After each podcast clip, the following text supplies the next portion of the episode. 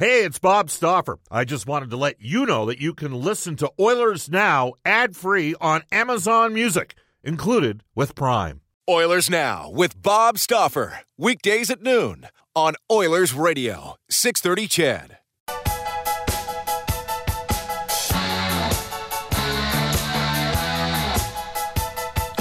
All right, welcome back. Uh, great song, by the way. Hold that line.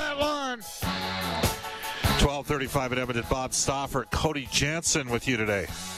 How come on these uh, holiday days where we do live shows during the hockey season? Like, Brendan, where are you, man? Are you in? Are you in? Come on, man. Just having fun with you. Uh, a sampling of our text line here before we go to John Shannon. Steve on the Ashley Fine Floors text line says, I'm 31 years old. This is the Oilers I've grown up with, mired in disappointment and heartbreak. It's difficult to have any hope heading into the game tonight the way the things went last night.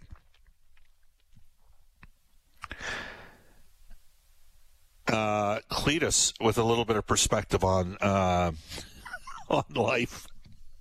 Bob, it's Cletus. Uh, the last game reminded me of when my ex-wife took the house, cleaned out the bank account, and left uh, me in my underwear. what? Uh, I got news for you, Cletus. I'm, I'm going to suggest that was probably a worse experience for you than the loss last night. I, I'm just going to hazard a guess if we were looking for a little bit of perspective here. Uh, there's some people out there hurting. Just go out there and play.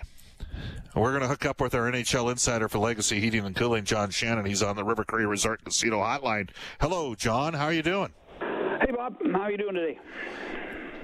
Well, I like to say the sun rose in Edmonton today, but it didn't. It's rainy and overcast. So, but the reality of the situation is, hey, it's tough to watch. It was, uh, it's theater. It is theater. I don't know if it's always a morality play. You know what I mean? Uh, but it certainly, th- you know, like that's. I get it. Uh, guys got to write for clicks, and some guys go on Twitter to sit there and and get retweets and chastise other markets and all this kind of stuff. I get it. But the fact of the matter is. You you know, brutal learning experience for the Oilers, crazy confluence of events. Um, and uh, I mean, did you work? By the way, did you work the Miracle on Manchester? Were you doing that series? Yeah. Oh yeah. Oh yeah. Okay. Do you, yeah. you, I had a conversation with uh, well one of the guys this morning, and uh, he's like, you know, Bob, I watched Archibald take that penalty, and all I could think of is Garry Unger taking that five minute major when it was five three, five minutes left in the game, and yeah. then they they score the power play with five seconds left, and people forget it. Now, I, I to me, it's going to be the other way around. I think people might have to get past. Like Archibald took the minor, you didn't need to give him any false emotion, John.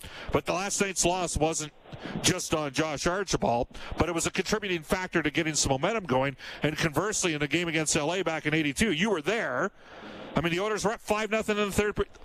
It, it, it's funny. It ha- it's happened to the Oilers a, a few times in the organization's history. But the organization's also surprised a few times too. I tell you what, it, it, has happened. I think in every organization at some point. Uh, I, you know, people in here in Toronto are reminding everybody that the Oilers did it last night, but the Maple Leafs did it in Boston in 2013. The, the biggest difference is, is that was Game Seven up 4-1 in the third period, lose the game in overtime, and the Maple Leafs didn't have a chance to recapture. Uh, the only thing, and, and uh, Dave Tippett said it just moments ago, uh, get back on the bike tonight and and make a difference. And and and it, you know the the back-to-back games is probably a positive, if there's any positive at all uh, for, for the Oilers. Um, and I, I also think he put it in perspective when he says, you know, pe- people people should be pissed off. They shouldn't be grieving. Grieving's for death. People should be pissed off because they lost a hockey game, and that's exactly what happened. They lost a hockey game. They played bad for what was it, three minutes and 13 seconds, and and it cost them. Yeah, and and you know what happened. So uh, there is is going to be the narrative out there that this group's never going to get it done, and the top end guy, the top end guys aren't good enough, and and you know my feeling is all, all, all like let's see what happens first of all tonight, and if they win, if the Oilers win tonight, let's see what happens on Wednesday night. Right? But when when, the, when when we do the postseason synopsis, whenever it is, I think it's pretty clear, and they are going to have cap space, but it's pretty clear they're going to need to improve the overall depth of the forward ranks. They got some good young defensemen coming, but at times where they've been challenged a bit is having a lack of depth, uh, particularly in my opinion, John. You know, forward spots four through nine, like they just. Well, listen, Bob, uh, before this series started, we, we talked about certain aspects of, of, of, the series, and one of them was one of them was going to be was the depth the depth of the Winnipeg Jets was better than that of the Edmonton Oilers. That was a reality. I think we saw that in spades last night when when when Ehlers returns to the lineup and that puts Copp and Appleton with Lowry again. That to me is that's as uh, as as vital as a thing that happened in the game, let alone the you know the, uh, the the brain cramp that occurred in the in the third period by the Edmonton Oilers. Uh, you know this is hey the the, the biggest issue for Oiler fans today is they've lived it for a while, and the frustration of very few years in the playoffs since 2006. Um, and you know you wear it on your sleeve. You know, yep. the, the, the, day, the day, the day, the day that people don't care is the day that I'm worried about it. Right. And I just don't see that. This is a fan base that so dearly wants their team to be successful, um, and, and and I just see it in 80 i'll tell you what and i mean i'm going to sound like an old man here but in 82 there was there were a lot of questions about what was going to happen to the oilers after the loss to los angeles because not only did they lose the miracle on manchester they lost a five game series um, and, and so from that perspective, you know, and, and Dave Tippett can say learning curve, Ken Holland can say learning curve. Um, but it it it hurts to be an Oiler fan. I don't think there's any question about that. When you can, when you think about what happened last night, particularly to Winnipeg, and we're talking a good old-fashioned rival. Yeah. A team that a team that in the National Hockey League, not in the WHA, but in the National Hockey League, the Oilers have owned owned them from from day one. Uh, and that's that's even more more disappointing than anything else. And yet, a shot away on game one, a shot away in game two, a shot away in game three, and the Oilers could be up three nothing, right? So tell me this: when you were when you were working that game, the Miracle in Manchester in 81-82, at what point did you know, uh oh, we're in trouble here? Like, or, no, or that you, well, and you're not looking at it at that point because you're neutral in terms of producing the game. Yeah. But yeah. but do, at what point did you realize it was game on? Five three. Yeah. Five three, you knew it. Um, you know, and, and I th- I think you could get the sense after the Perreault goal that the, the, the, uh, that the Jets were were, were, yeah. were bent, uh, you know, and and you know, and, and Tippett talked about you and, uh, using the timeout, and he was waiting for the TV timeout. Um, and you and I have talked to Dave about this. He's he's reticent to use timeouts. He doesn't like to use timeouts because he thinks it's it, it shows his players that there's a bit of panic. Um, I, I'm I'm a little bit more of the NBA mode. You need to change momentum. Take your Yep. time out, change the momentum, which they use all the time in the NBA because they have 14 timeouts as opposed to one. Um, but at the same time, i- i- that was the one thing that I think that we all wondered about. At 4-3, w- w- was there an opportunity just to change the momentum with the timeout? And Dave addressed it after the game. He said, "Yeah, there, there could have been, but I, I looked at the clock and I knew that the next next non-icing whistle was going to be a, a, a two-minute break, and and he elected to wait." Uh, if you had told me before, like you know, it's funny, John, and I know I don't know if you saw the tweet or not, but Speck wrote a piece on uh, on Saturday after the Oilers went down two nothing and talked about Crosby learning how to grind out goals, and I was like, well, wait a sec, like hot goaltending trumps everything in hockey. It's like great pitching in baseball, and I remember Tuukka Rask stopping 134 to 136 against Pittsburgh when they were number one in the Eastern Conference in the regular season, number one goal scoring in the league, way deeper than the Oilers, may I add. Number one power play in the East during a lockout year where the East didn't play the West. And they got two goals on Tuukka Rask and four. That's Pittsburgh. That team had already won before. They knew how to win, and and and and and so I was pleased that they they got the jump early. They actually missed a couple opportunities. Uh, when it was two nothing, they were still on the power play. I thought, you know, maybe a little bit sharper there. And then again at four one, they got a power play and they just kind of played the minutes down. And I was like, man, if you could have added one there, but you know, Yep. if if ends and buts. Uh, but that is you know, stuff happens in sports. Stuff happens in games. Did you do the Dallas? By the way, did you do the Dallas Edmonton series in '97 when the Oilers rallied from three nothing down? Well, well, I was the executive producer of the show, but I was not in the truck that night. I was back in in Toronto because that was a night of Game Sevens of uh, of uh, double uh, double overtimes, both in uh, in in Ottawa, in Buffalo, Ottawa, and in Dallas. So yeah, so I was, but I was certainly involved. Yeah. Are you walking? Are you walking the dog or? No, the neighbors are out. Uh, well, uh, the dogs and, are very protective today. So yeah, and they're they're smaller dogs, right? Oh, they're only seventy pounds. Oh, they're seventy pound dogs. Okay, what what are their names again? Kevin and Lucy. Come on now. I, how do I forget? How do I forget Kevin and Lucy? All right, so so you got so so from your perspective, you just like to me, I'm like, all right, it happened. Let's just go out there and play, push the pace. They put some more speed in the lineup last night. I think it worked in stretches. Uh, Kassian, I thought, looked like a contributing player again. For that was maybe the best game he's played all season.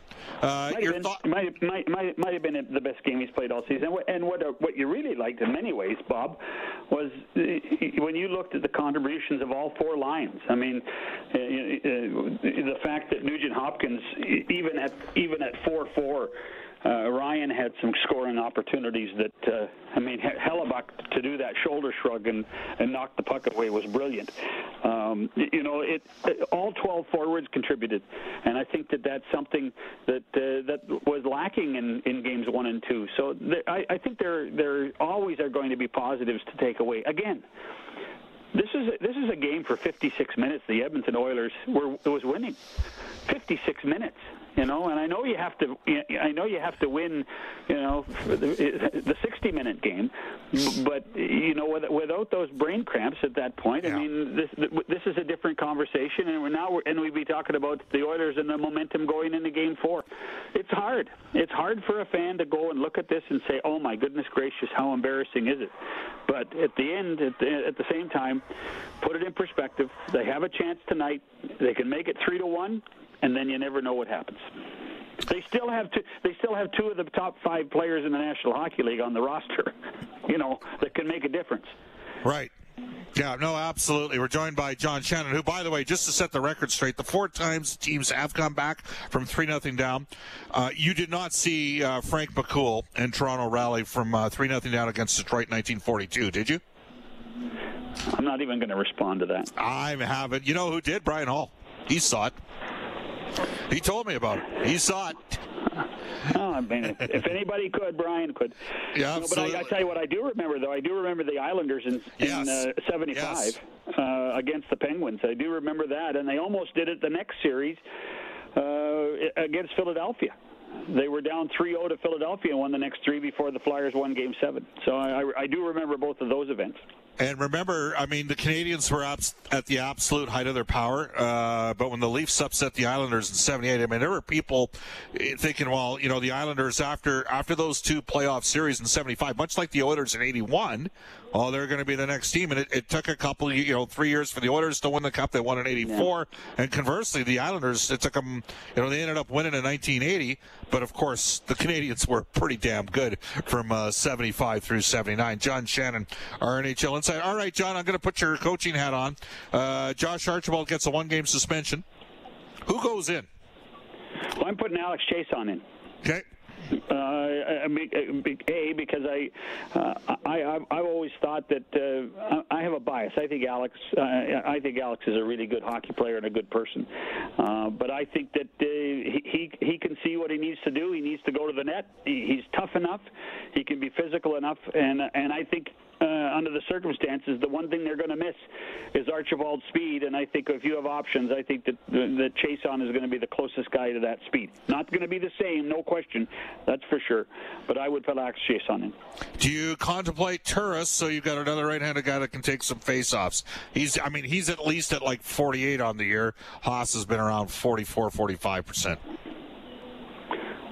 I, don't. Uh, I, I I don't. I mean, I, I I don't think Kyle. I don't think Kyle can keep up with the pace. Yeah. I don't think. I, I think that's the. That'll be the, the the. And we saw we saw a great example of it uh, last night too. Bob is hey, you know the Jets can skate too. This is not a case of the only way they win is, is, is they slow things down. We got a really good sense of how deep and how fast the Winnipeg Jets can be last night as well, and I think that's important. And I, I just don't think Kyle can keep up anymore. All right. Uh, what other series? Uh, I mean, Montreal, Toronto. It's it's been kind of like, the, I mean, the the game one of the and we last had you on Oilers now on Wednesday, but game one obviously on Thursday, the, the scary incident involving a terrific player, John Tavares, and nobody mm-hmm. wants to see that happen. Canadiens squeaked out a win. Montreal's uh, putting Cole Caufield in today. They are sitting Tomas Tatar. That is Rich Winter's client, who is a UFA, and Rich is going to be shopping in the summer. Uh, what are your thoughts on the uh, Canadiens Leafs? I, I just don't see Montreal winning another game. The only way they do it is the same way they won Game One, and that's on the back of Carey Price. And and, and it, where do the where do the goals come from? And that's why Caufield's back in the lineup. I mean, that's yeah. that becomes the challenge: is where do they score goals? You know, they're the Maple Leafs. Listen, the Maple Leafs could have won Game One, but they were in shock for 45 minutes over the Tavares injury, and they almost still forced overtime. Um, I just think I just think that the Maple Leafs are too fast, too big, too deep uh, uh, for Montreal. I had predicted a sweep in the first place, and Craig Button and me, but uh, and and I wouldn't be surprised now if it goes just five games. To tell you what, the series I've been really loving, honestly, Bob, Carolina Nashville. Oh my goodness yeah. gracious! It has been it's been so much fun to watch, and I, I think half of it, Bob, I, I I think it's the fact that I get to see fans in the building. Same here. You know, I mean, but it, it, it's been great hockey. Juuse Saros has been spectacular. Alex Nedeljkovic has been spectacular. You know, the the, the Predators have who we all pronounced dead in January and February have uh, have risen from that position and are a fun team to watch this year. It's not the boring old Predators. This this no. is a team that can rock and roll, and obviously Carolina is one of the best teams in the league. That's been a hell of a series. Well, both teams are full bore on the attack. Like, and, you know what? I mean, Florida has no structure, which is remarkable under John uh, Joel Quenneville. Like, Florida is just trading chances with Tampa, and it's funny because the Oilers and Winnipeg got off to such a tepid start. John, love having you on the show. Hopefully, we're talking about Game uh, Five on Wednesday. Okay. Something tells me we will be, Bob.